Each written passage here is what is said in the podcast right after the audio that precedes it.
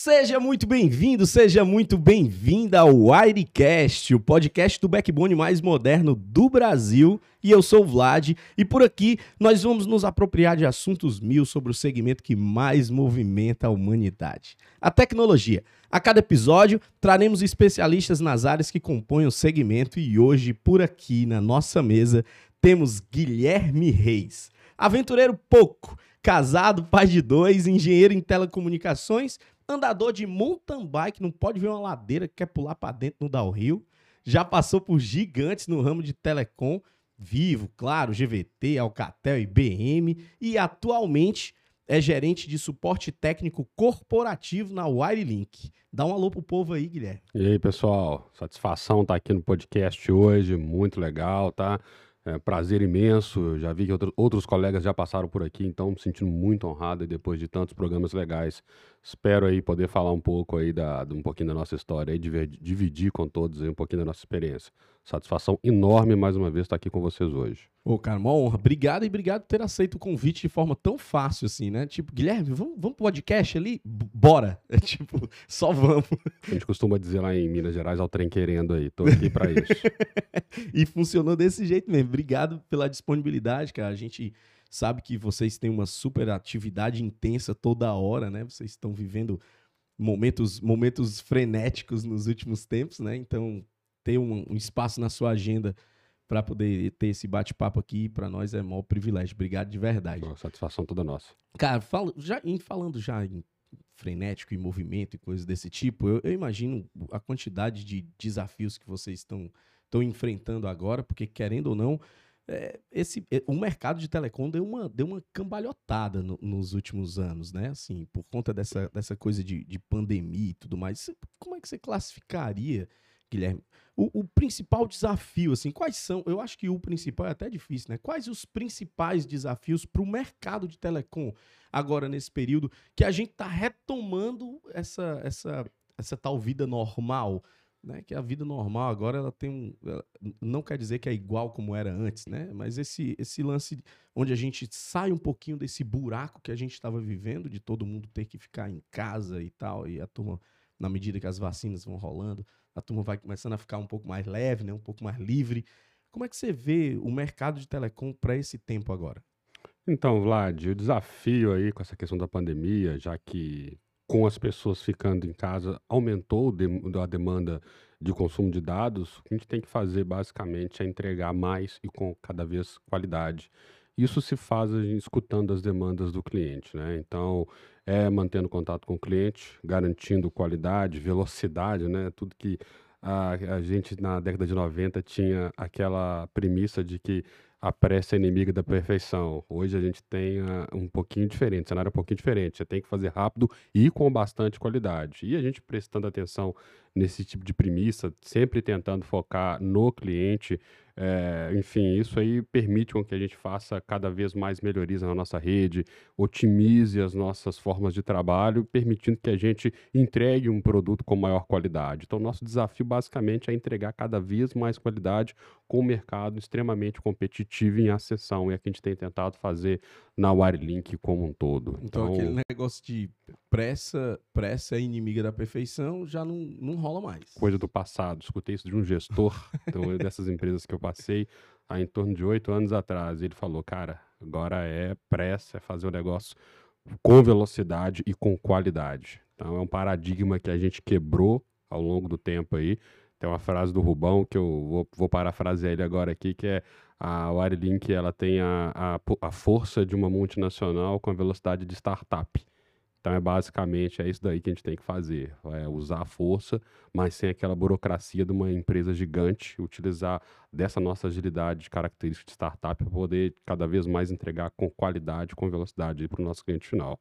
Esse é o nosso grande desafio aí para esses tempos de agora. Sim, todo mundo que chega por aqui, eu, eu, eu acabo provocando um pouquinho é, o nosso papo para falar sobre gente. Porque vocês trabalham com, com mais alto escalão de, de produtos tecnológicos que, que se tem. Né? Então, é óbvio que a tecnologia ela é um fator preponderante para o Wirelink ser o que ela é hoje. Mas se não fossem as pessoas, e essa é uma das regras toda toda equipe que vem para cá, todo gestor que chega aqui para conversar no Wirecast, qualquer que seja, a fala é: a gente sempre faz muito com pouca gente, mas a, a, a pouca gente que a gente tem significa muito para nós. Qual é o desafio assim para poder gerir gente com, essa, com esse nível de escassez de volume e ter que fazer rápido e bem feito? Olha, é como eu costumo dizer, né? A liderança, ela tem que ser baseada na, em dois, em dois aspectos básicos, né? Satisfazer as necessidades da empresa e também é, manter a equipe sempre motivada. Isso se faz com gestão, uma comunicação aberta, uma comunicação direta, objetiva e frequente.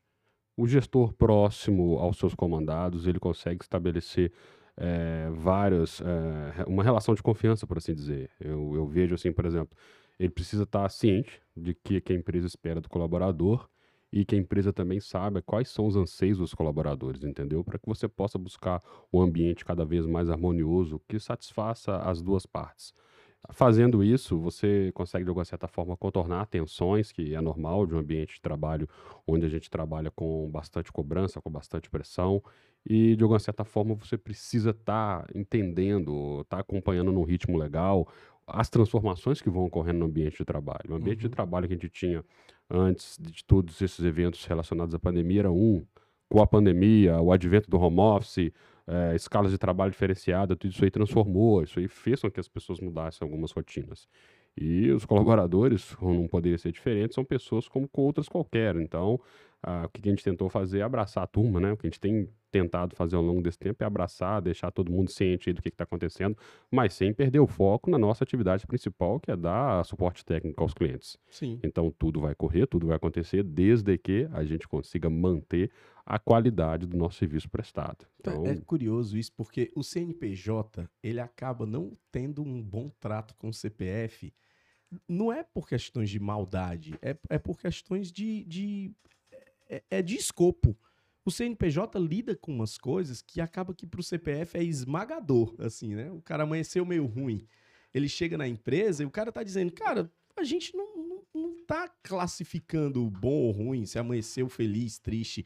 A gente quer o resultado do dia, né? O CNPJ trabalha assim. Então, ter um CPF que intermedia esse entende, né, como você bem trouxe, né, porque ter um gestor que entende a realidade do seu colaborador, o momento, o cara é fenomenal, mas hoje de manhã ele saiu de casa e teve uma confusão com o filho. Ele não chega maravilhoso para trabalhar naquela manhã, né? ele chega mal, ele chega difícil. Então, ter um gestor para intermediar essa, é, é, essa emoção, porque parece que o CNPJ ele, ele não é muito emocional, né? ele, é, ele é cognitivo e pronto. É assim, é, é, é, sim ou não, é binário.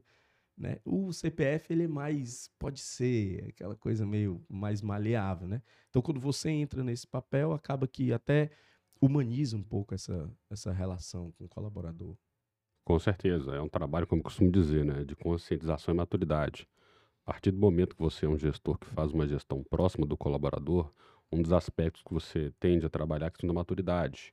Então ele vai saber como colocar as dificuldades. E a gente que é gestor também amadurece com, com o passar do tempo. E a gente vai saber como se posicionar. E quando você está próximo da sua equipe, que é o que eu tento fazer, você consegue perceber pelo semblante, você consegue Sim. perceber pelas atitudes quando aquele determinado colaborador ou não está passando por uma dificuldade, ou então tem alguma ideia legal também. Olha, chefe, a gente trabalha com, muita, com muitos jovens lá, então os caras trazem ideias legais para a gente, uhum. ajudam a gente a melhorar a forma das entregas e que a gente faz. vêm de coisas Pô, curiosíssimas, né? Pois é, às vezes o cara viu na televisão, o cara viu na internet, o cara viu na faculdade, o cara teve uma ideia lá, teve um insight, opa, vi isso aqui acontecendo, então vamos fazer. Chefe, quero fazer isso aqui, bora, joga na prancheta aí, vamos desenhar o workflow disso daqui, vamos tentar executar, vamos alinhar com a turma de processo, qualidade e fazer o trem acontecer. Então, Cara, é... isso é tão curioso, porque isso não é novo, eu diria, né? Isso acontece desde sempre. Quando a pessoa meio que desacopla daquela coisa do, do, do operacional, do, do, do apertar o botão todo dia, aquela coisa, ela, ela amplia um pouquinho o horizonte. Eu, tô falando porque eu acabei de viver uma experiência muito curiosa. Tem alguns dias. Eu, eu desci para dar uma volta de skate no calçadão e tal. E, e aí fui ouvindo podcast é, a, a, numa subida do calçadão. Na descida eu disse, cara, vou colocar uma música aqui para poder voltar. É a favor do vento. Vou aproveitar um pouquinho para poder andar um pouquinho mais rápido e, e ouvir uma música que vai dar mais ritmo no negócio. Cara, sinceramente, naquela volta cantando, brincando em cima do skate, sozinho, com fone de ouvido, truando, parecia que eu estava só no mundo. Eu tive dois insights com relação a uma atividade que a gente, a gente tinha passado o dia inteiro no dia anterior, conversando sobre, e eu disse: caramba, a gente não pensou em nada nem parecido. Parece que a gente. Eu precisei só sair um pouquinho do, daquele, daquele ecossistema ali e viver uma outra realidade para poder ter um insight. E esses insights, quando acolhidos, eu estou falando como gestor, né? Porque eu também tenho o meu time e tudo mais. Quando acolhido por alguém, caramba, é muito gostoso. É uma sensação de propriedade. O gringo usa uma palavra chama ownership. É quando eu sou, assim, o dono da ideia, né? É, é, é da minha propriedade como você lida com muitos jovens, eu imagino o quanto que isso é revigorante para o jovem, né? Ele chegar com ideia e dizer, pô, chefe, tô aqui com um pensamento, e dizer, caramba, velho, isso aí tem tudo a ver, vamos fazer e tal. Isso acaba dando um ânimo diferente pro é, time. Com certeza, é uma via de mão dupla. Você tem do lado aquela certeza que você tá montando um esquadrão competente, tá trazendo valores que vão de alguma certa forma contribuir para o crescimento da empresa como um todo e do departamento, obviamente. E também tem essa questão do senso de pertencimento, que o cara, pô, ele tá chegando agora, essa recente, pô, aí. fui eu que fiz isso daqui, tá rolando. Outro dia, até pegando esse exemplo aí, um dos colaboradores nossos lá que trata especificamente o cliente SP, que é o cliente corporativo, ele tem uma ideia lá de criar um monitoramento e essa coisa começou a andar, então já está tendo resultados assim práticos para a empresa e você vê que o cara, poxa, criou aquela sensação de dever cumprido uhum. e cria aquela sensação. Ele começou a perceber a dimensão da importância dele enquanto indivíduo para um time, entendeu? Então a coisa reverbera. Então, quando você tem esse tipo de exemplo dentro da sua estrutura, outras pessoas se motivam a fazer também. Eu, assim, tenho não só colaboradores, mas tenho escudeiros lá de primeira ordem, gente assim que, ó, chefe tô com uma ideia aqui que se fizer, nós vamos ganhar Libertadores. Então vamos executar isso aqui, meu amigo. É para agora. Pronto, vamos lá e vamos fazer. Cara, isso é muito legal, porque pro jovem, isso é é, é, é, combustível, né, cara? Toma é. aqui, toma essa injeção de adrenalina aqui, vamos, vamos tocar a vida. Vocês estão vivendo um momento, Guilherme, que é um momento, no mínimo, tenso. Essa coisa de viver uma fusão, é, assim, como é que a equipe está lidando com isso? Qual é, qual é, a tua expectativa para esse, esse projeto aí, é, Aloha? O que, que que tu vê? O que que o time, que, como o time tem recebido? Fala pra gente. Olha, Vlad, eu vou te dizer uma coisa. Eu já passei por duas fusões e eu só tenho a dizer de boas experiências. É, primeiro porque a gente está vendo o potencial de quem está vindo agregar para o nosso time hoje e a gente já começou a perceber que a gente vai ter aí muita força para poder crescer. É, boas práticas de mercado já estão sendo compartilhadas aí com algumas pessoas que já estão, de alguma certa forma, promovendo essa interação. Então eu vejo isso aí com um aspecto muito positivo, entendeu? E a gente já começou a trocar algumas experiências aí com alguns pares da gente aí do grupo. A tendência é essas boas práticas, enfim, de alguma certa forma, se alastrarem. E o que eu tento dizer para a equipe hoje, a galera tem captado esse recado e é uma coisa que eu trago de experiência. Não há nada que a gente possa fazer a não ser trabalhar da melhor forma possível, com foco no cliente, mais uma vez prestando atenção nos objetivos que a empresa tem para com o mercado e entregar da melhor forma possível e praticar sinergia acima de tudo. Acho que a gente tem uma oportunidade grande aí de mais uma vez de prestar atenção no que é de boas práticas lá dos outros lados, das, enfim, dos componentes dessa fusão e trazer para o nosso ambiente, mas também sem deixar de compartilhar aquilo que a gente faz legal hoje. A gente faz muita coisa legal, a gente se tornou uma grande referência no mercado hoje do B2B, então muita gente aí vem perguntar para a gente, olha, como é que vocês estão fazendo isso? Então vamos compartilhar também, vamos uhum. deixar todo mundo aí é, na, na, mesma, mesma página, página, justamente, é, deixar todo mundo na mesma página, alinhar os processos, otimizar e entregar o resultado, que é a coisa mais importante que a gente possa fazer nesse momento aí. É, cara, é muito comum depositar expectativa em cima do gestor de que ele tem que ser o, o, o pilar forte da, da, da equipe. E é óbvio, afinal, porque a gente tá ali para isso, né? Essa é uma das responsabilidades do cara, mas o cara não deixa de ser ser humano. Claro. Né? Ele também tem suas lutas, também tem suas dificuldades. Você vive num ambiente que é um ambiente tenso. A qualquer momento algo pode explodir e, e você precisa ter uma, uma, uma ideia, uma iniciativa, um, envolver outras pessoas. Você também, como pessoa, vive esse ambiente de tensão. Então, eu imagino que o Guilherme não é toda hora esse cara centrado aqui que está apresentando de forma tão tranquila todas as lutas e dificuldades que rolam no setor. Eu imagino que você também tem momentos que diz, caramba, velho, eu preciso descompressorizar, assim. O que, que você faz, velho, para não, não explodir com o time? Então, Vlad, só tem um remédio para esse. O nome desse remédio é mountain bike. Dentro do mountain bike, vamos cair no downhill. Enfim, cara, é como costumo dizer, é fazendo um paradoxo entre uma coisa e outra, mountain bike e gestão de pessoas tem tudo a ver. Por quê? Porque o líder, ele é situacional. Ele não é um robô que vai agir daquela mesma forma o tempo todo. Ele tem que entender o que é está acontecendo e agir, com, ter, tomar uma postura que caiba para aquela determinada situação. Olha, você vai ter que ser pouco mais frio, um pouco mais emotivo, utilizar de forma mais analítica. Irão, haverão momentos também de você usar é, métodos mais enérgicos, mas enfim, como eu costumo dizer, o líder ele é situacional. E no mountain bike, meu irmão, é a mesma coisa. Não tem esse negócio. Até já mandar uma provocação aí para os asfalteiros aí da Wirelink, que é a turma aí que anda 500 km de asfalto e acha que está fazendo muita coisa. Eu vou dizer só uma coisa. Venha 50 km é, descida comigo. É, venha, venha. Eu não vou nem dizer 50 km. Ande 50 centímetros numa descida é, comigo. É, no crer. primeiro toco, primeiro toco, vocês vão comer capim e terra. Cara, eu já andei, é. eu já andei, eu já dei uma descida. Eu faço jiu-jitsu, eu sou atleta de jiu-jitsu. E, e o jiu-jitsu é maravilhoso, porque dá um centro de gravidade muito bom e tudo mais. Mas, bicho, é como você bem disse o terreno da mountain bike ele parece que se mexe mais rápido é, do que qualquer outra coisa. Foge ao controle. Foi, foi dureza, foi dureza descer.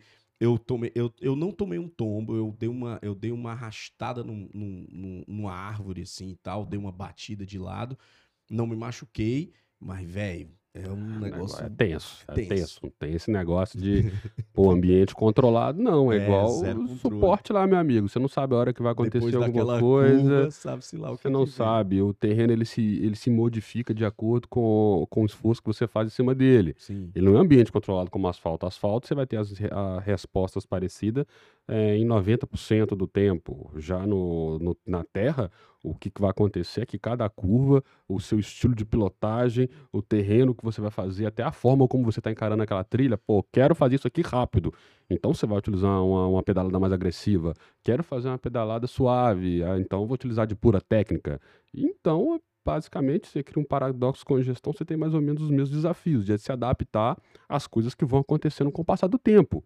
E isso assim, independente do que aconteça, tem hora que a gente cai, tem hora que a gente se machuca, tem hora que a gente precisa parar e consertar a bicicleta.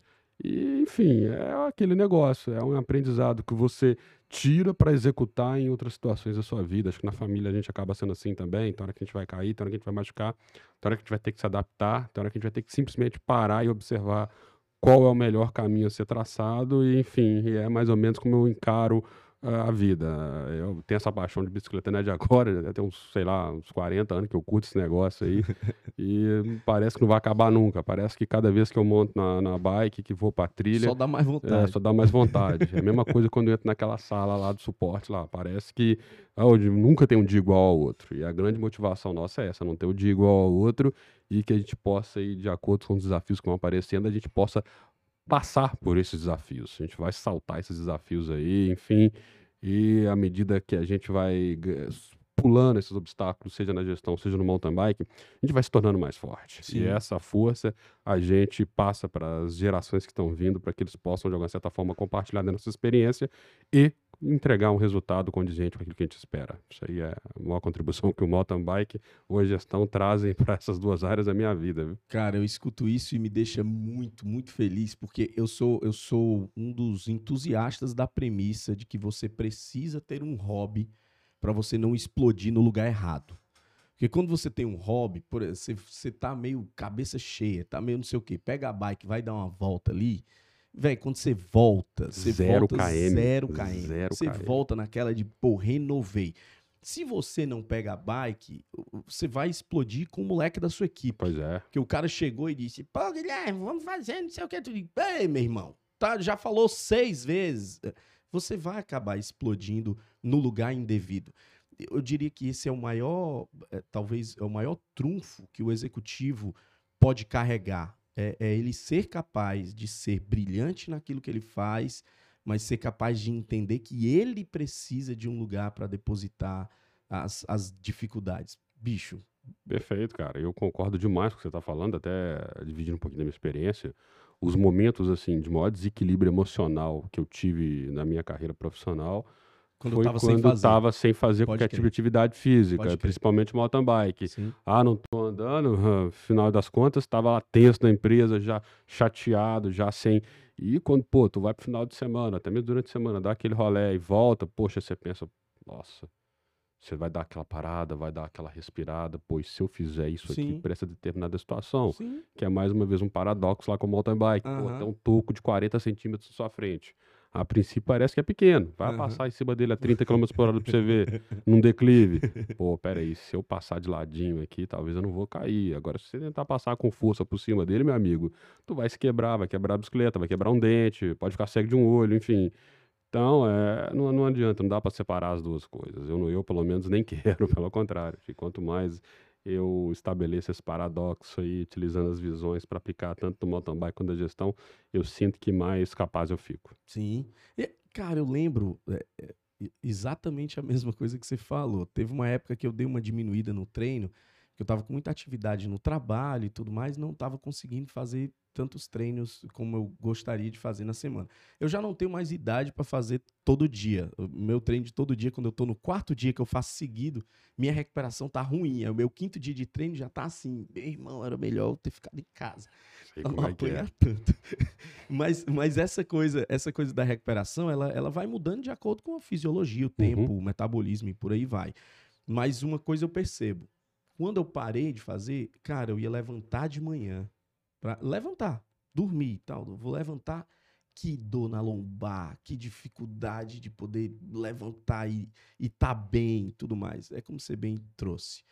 Explode, filho. O cara que não tem um hobby vai explodir em algum lugar e se explode com o seu time, se explode no seu trabalho, isso acaba gerando uma infinidade de coisas ruins. Haverão consequências. É, haverão consequências. É isso aí. E essas consequências, elas normalmente elas vão ser. Você poderia facilmente organizá-las, né, cara? Se você tivesse um lugar para poder depositar esse estresse, né? É. Porque aí você não ia ter dor nas costas. Né? Hoje, hoje Vlad, eu considero o grande inimigo dessa nossa geração a depressão, sabe? Sim. Porque o comportamento explosivo, ele, ele acontece, mas ele não é o único. Então, às vezes, a pessoa nem explode. Sim. Mas ela começa a internaliza, né? internaliza, aí fica mal, aquela coisa moada. Sim, sim. Nem todo mundo é extrovertido o suficiente para poder colocar aquilo que pensa para fora. Sim. Então, numa situação igual essa, onde a pessoa não tem essa dimensão do equilíbrio entre o profissional e o, assim, e o lazer, isso pode se, isso pode se manifestar em, em patologias, tá? Isso aí é algo assim que eu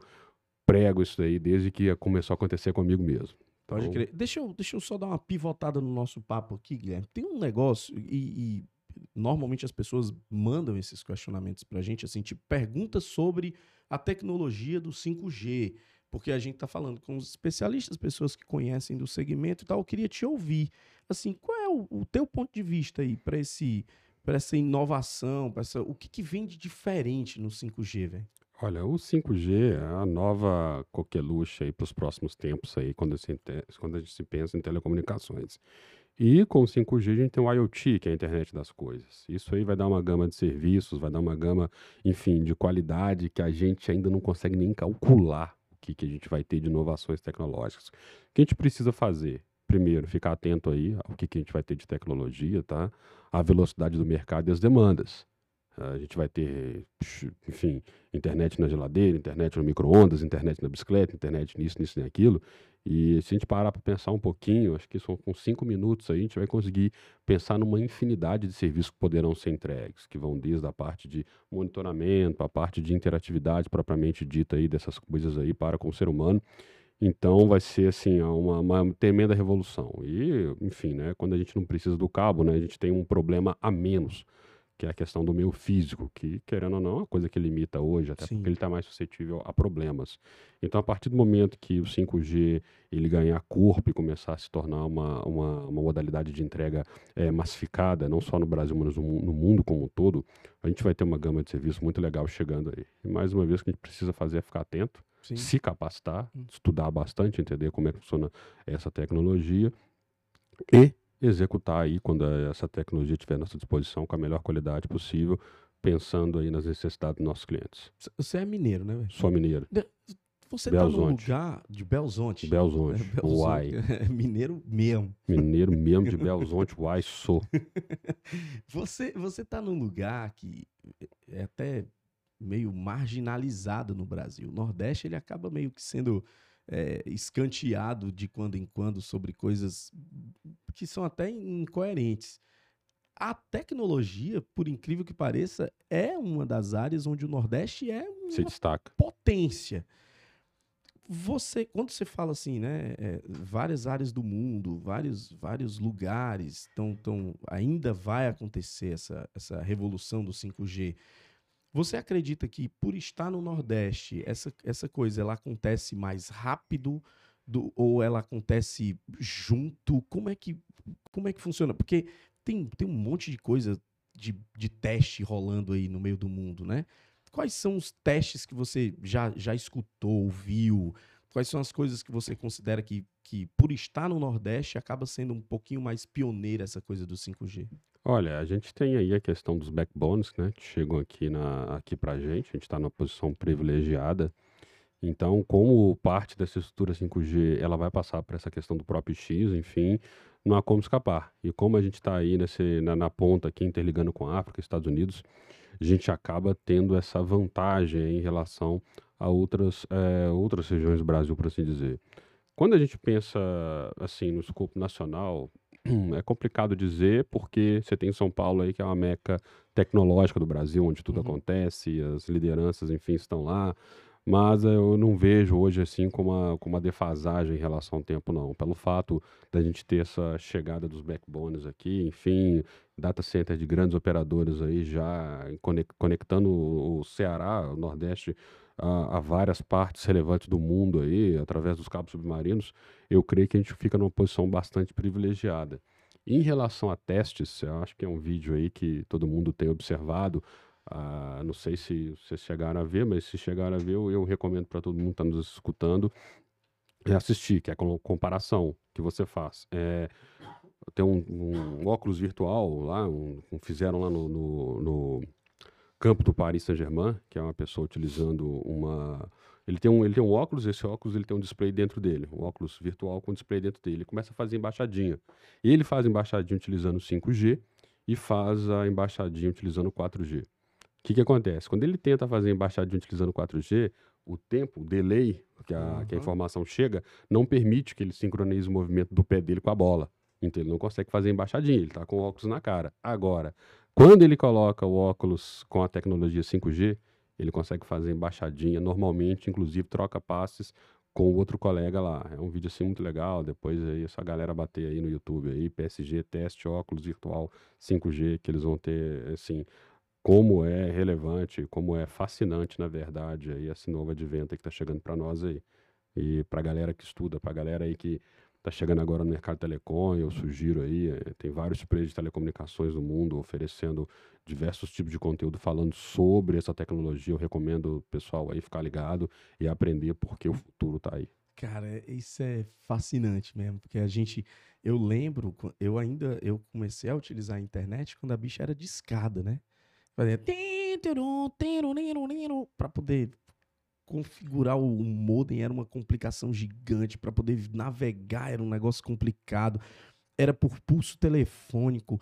Você tinha, a gente na época fazia economia de depois da meia-noite, então a gente ficava na madrugada, não era porque a gente era só notívago, não era porque era mais barato você consumir um pulso só e tal. Parece que essa coisa, eh, esse negócio tá mudando muito rápido, né, velho? Tá Uhum. mudando, tá mudando de um jeito que é bem, chega é gostoso de, de fazer pô. parte, né? Assim, você se sente até, caramba, as coisas estão evoluindo, né? Você, você Ah, percebe a evolução. É tremenda. E eu, assim, eu, além de mountain bike, eu sou apaixonado por esporte radical de forma geral. pô, Fórmula 1, motocross, tudo isso aí eu acompanho com uma certa assiduidade.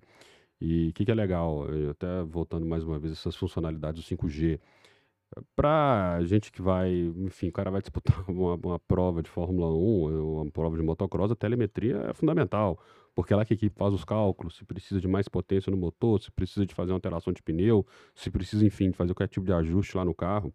E como o 5G ele tem uma precisão muito maior na relação tempo-espaço, a informação sai lá do carro e chega até a, os computadores de telemetria, ela permite uma tomada de decisão muito melhor. Eu estava vendo aí uns insights aí da própria Mercedes, que é um canal que eu acompanho, enfim, um dos grandes players da, de, da, da Fórmula 1. E os caras falando lá que já vão todo com appliance aí de, de 5G já para a próxima temporada, em parceria que eles fizeram com uma grande operadora aí, falar da Europa, achei um negócio muito legal. Isso, enfim, os caras já estão aí, conquistaram, se não me engano, seis últimos títulos de Fórmula 1 que, que, que disputaram. E já estão fazendo inovação tecnológica, utilizando 5G para continuar a manter a hegemonia. Você então, tem daí, a vida mais inteligente aí, né? Você é. tem as coisas mais inteligentes te ajudando um pouquinho para ter uma é. vida mais sóbria, mais tranquila. Mas é um, eu, eu diria que, cara, quanto mais essa coisa da tecnologia evolui, parece que mais a gente precisa lidar bem com a tecnologia e lidar bem com a gente como ser humano. Compreender nossas limitações, compreender quem a gente é, compreender as limitações da própria tecnologia para não viver uma frustração. Você trouxe um tema que é curiosíssimo, que é o mal do século aí, que são as doenças emocionais. A gente tem muita gente sofrendo com esses com esse tanto de coisas que tem acontecido e crise de ansiedade, pânico e depressão e tantas outras, né? E, mas se a gente consegue controlar parte desses, desses, dessas coisas que estão borbulhando em nós, conciliado com tudo que está rolando de tecnologia, parece que a gente vive um, um, lance mais de paz, assim, né? Tipo, mais harmonioso. Eu ouvi uma explicação esses dias, eu tenho um professor de que, que foi um dos, um dos marcos, assim, na, na minha história como aluno, professor Júlio Torres, ele fala que equilíbrio é a pior coisa que você pode ter na vida. Eu digo, professor, aprendi a vida inteira que eu preciso ter uma vida equilibrada. Me ajuda aí. Ele disse, cara, equilíbrio é algo ruim, porque o equilíbrio pede força, pede você o tempo inteiro estar tá naquela de compensação, compensar um lado, compensar o outro. E o resultado do equilíbrio é zero. O resultado do equilíbrio é sempre zero. Se você tem determinada coisa de um lado, determinada coisa do outro, quando você equilibra, tá zero. Você não fez nada extremo para um lado nem para o outro. E os extremos, eles são importantes de serem realizados de quando em quando. Então ele diz assim, rapaz, se, se a gente bem pudesse, ele, ele é um cara que fala bem desse jeito, assim, de quando em quando, ele dá umas entonações um pouco maior na fala. Ele diz assim: se a gente bem soubesse, a gente viveria uma vida harmoniosa e não equilibrada. Porque ele fala sobre harmonia na, no melhor sentido da palavra. Tipo uhum. assim, ele é um senhor, cara. Ele lida com tecnologia de maneira brilhante. É, eu conheço jovens que não lidam tão bem com tecnologia quanto o professor Júlio Torres. É um fenômeno. Ele é um cara que harmonizou a vida. Ele é um cara que olha para aquela realidade e diz: Isso é importante para mim. Eu, eu, eu quero esse, esse nível de harmonia com esse tipo de tecnologia, né? Cara, eu, eu, é isso que eu quero para mim, assim, eu quero viver essa harmonia. O maior desafio é, é não, não se deixar levar pelas lutas aí, porque rola, né? Querendo claro, faz, rola. Parte, faz então, parte. Cara, eu perguntei agora há pouco, você é mineiro.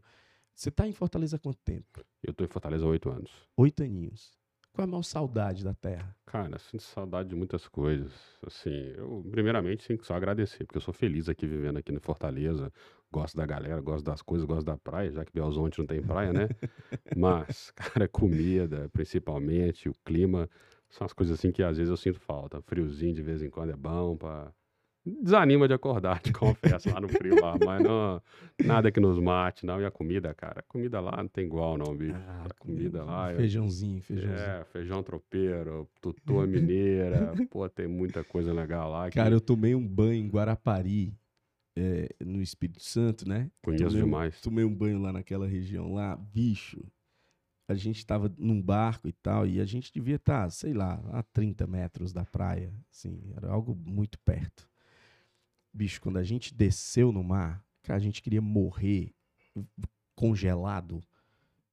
é muito diferente da realidade daqui, né? Assim, querendo ou não, aqui aqui não tem praia fria, velho. Tem. Não tem. tem. Lá tem dia que você não tem determinadas praias que o sujeito não entra, não. Você vai entrar, vai molhar a ponta do dedo assim, ó. Ai, meu Deus do céu. Vai voltar pra trás, porque o frio, eu te dizer. é bem diferente, cara. O legal do Brasil é isso, essa regionalização. Ela, cada região, e eu, como eu já rodei o Brasil inteiro, eu posso te falar o seguinte, que o, o grande bacana são as diferenças. Não é o problema. Eu vejo as diferenças como sendo a grande, a nossa salvação, por assim dizer, porque cada canto que você anda, você aprende alguma coisa, aprende a cultura, aprende a respeitar a cultura daquele local. No começo não foi fácil, não. Quando eu cheguei aqui, quando eu saí de casa, foi difícil me acostumar. Eu era muito, uma cultura muito, muito enraizada lá do estado. Mas quando eu saí, comecei a aprender, a perceber que nem tudo era Belo Horizonte, a, a coisa começou a se abrir. Hoje, assim, eu, eu me considero um sujeito meio cosmopolita. Eu me ambi- ambiento a qualquer tipo de, de local e sou apaixonado pela cultura daqui. ah, Enfim, destino a Deus pertence, mas se um dia deixar, eu vou com a dor muito grande no coração, porque esse tempo que eu tenho vivido aqui, eu sou muito feliz aqui. Tá aí o, o lance da harmonia. O cara que vem para uma realidade que é distinta pra caramba, encontra pontos de, de interesse que vale a pena e tudo mais. Cara, vou, vou, vou nessa adaptação gostosa aqui que vale a pena. Lógico que eu imagino que lutas. A gente sai de um bairro para o outro, a gente tem Já dificuldade. incomoda, né? é. Imagina do estado, Imagina outro estado. né? outra região. É, certeza. Outra cultura de tudo, né, outro cara? Idioma, pessoas- praticamente. É outro bicho, idioma. outro é. idioma. É. Pô, cara, arenga- arengar, que que é isso, velho? O que, que esse cara tá falando? Pô, que que esse, como é que foi o outro? A baixa da égua, sei lá o que que é isso, até eu Sim. entender o que que é isso.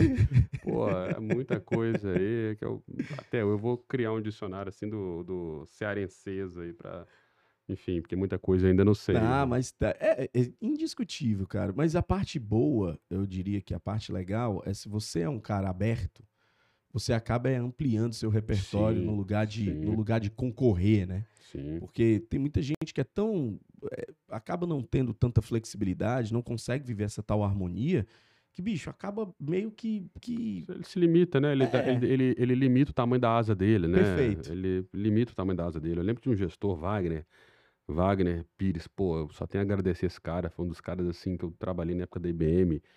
Poxa, o cara talvez seja um dos caras que mais fez diferença na minha vida profissional, porque eu lembro que quando eu resolvi sair do estado, ele foi a primeira pessoa que falou isso, cara, vai ser uma oportunidade tremenda de você aprender sobre tudo, não só profissionalmente, mas sobre cultura, sobre pessoas, sobre adaptação. Ele falou pra mim assim que eu tinha que absorver o máximo dessa experiência que eu tenho tentado fazer. Enquanto muita gente diz pra gente, não, cara, não vai, porque você não vai se adaptar, então vai ser difícil, vai ser aquela coisa assim, cara. só vai saber depois que pôr é, o pé cara, mesmo, né? Tente, tente. O não você já tem, então Sim. tente. Porque, cara, tem espaço pra todo mundo nesse mundo, entendeu? Talvez o seu espaço ele só não esteja onde você está atualmente. Uhum. E aquela questão também do, pô, de viver uma experiência nova, cultural, quantos relacionamentos aí, às vezes a pessoa vem pra cá, se casa, o meu filho mais velho, ele nasceu aqui, não nasceu em Belo Horizonte, o mais Uhum. novo nasceu lá por uma questão aí de momento, mas enfim. Então, assim, são N situações que vão ocorrendo aí, que se a pessoa não tá com a cabeça aberta para poder aceitar é, aquilo ali, ela acaba se limitando. O que eu tento fazer é não pôr limite às minhas asas. Então, assim, pô, a pessoa chega aqui, Guilherme, vai lá no podcast. Aí eu vou. Eu nunca fui, é, pô, eu preciso participar desse negócio aí. Ah, Guilherme, vamos participar de um paintball. Que aqueles malucos lá do suporte inventaram esse final de Sim. semana. Aí eu tô com o braço ferrado, mas Esporte eu, eu doido, vou mas também. vamos. Ah, vou ali experimentar a buchada ali do, do Yuri ali. É Vamos bom. experimentar também, tem problema não. Então, o que vier, a gente experimenta. É claro, né? Tem coisas que não dá pra Tem coisa que é experimentar, melhor não. não. É, tem coisas que é melhor não, mas aquilo que a gente entende que não vai fazer mal pra gente, Que a meu amigo, consequência não vai ser ah, tão catastrófica. Eu tô aí, meu amigo. É o trem querendo mesmo, quando costuma dizer, e vão pra cima. vão Ah, pra Guilherme, macho, bom demais. Macho é inclusive uma das coisas que a gente usa muito aqui, que a gente vai conversar com o cara. E macho é quando a gente tá muito feliz. No papo a gente usa mesmo. Bom demais nosso papo aqui, cara. A gente ficaria mais, sei lá, um tempão aqui batendo esse papo. Gostoso, bom. É bom ouvir você, é bom ouvir o, o- seu nível de entusiasmo, né? De vontade para fazer as coisas. É bom ver o quanto que você entende do seu negócio, né? Porque o seu negócio, no final das contas, na ponta, é gente né? Lida com tecnologia, mas o seu negócio é gente. Justamente. Então, queria agradecer, cara. Obrigado de verdade por estar aqui. O Wirecast é um, é um lugar onde a gente pretende o tempo inteiro trazer especialistas para conversar sobre os mais diversos temas do setor. E no fundo, no fundo, a gente acaba falando de gente. Pô, eu só tenho a agradecer, na verdade, prazer é meu de estar aqui com vocês aqui. Estou super feliz, super honrado. E, pô, queria aproveitar o espaço aqui para mandar um abraço lá para a galera do suporte e todo o time Wirelink de forma geral, que é um time assim que desde que eu cheguei aqui tem me acolhido bastante, um time que eu aprendi a respeitar e aprendi a admirar. E a gente tem uma relação verdadeiramente mútua hoje, assim, é muito legal fazer parte desse time. E estamos aí para os desafios que se anunciam para 2022. E mais uma vez agradecer aqui a turma aqui do, do Wirecast, foi muito bom, se puder voltar mais vezes, vou ficar muito agradecido, mas já valeu demais. Pô, top experiência, foi muito bacana mesmo. Show de bola. Obrigado aí, Vlad e companhia. Mas a gente se sente privilegiado de ter gente boa conversando com a gente todo o tempo. Obrigado mais uma vez, Guilherme. Maior honra do mundo. Esse foi o Wirecast, o podcast do backbone mais moderno do Brasil.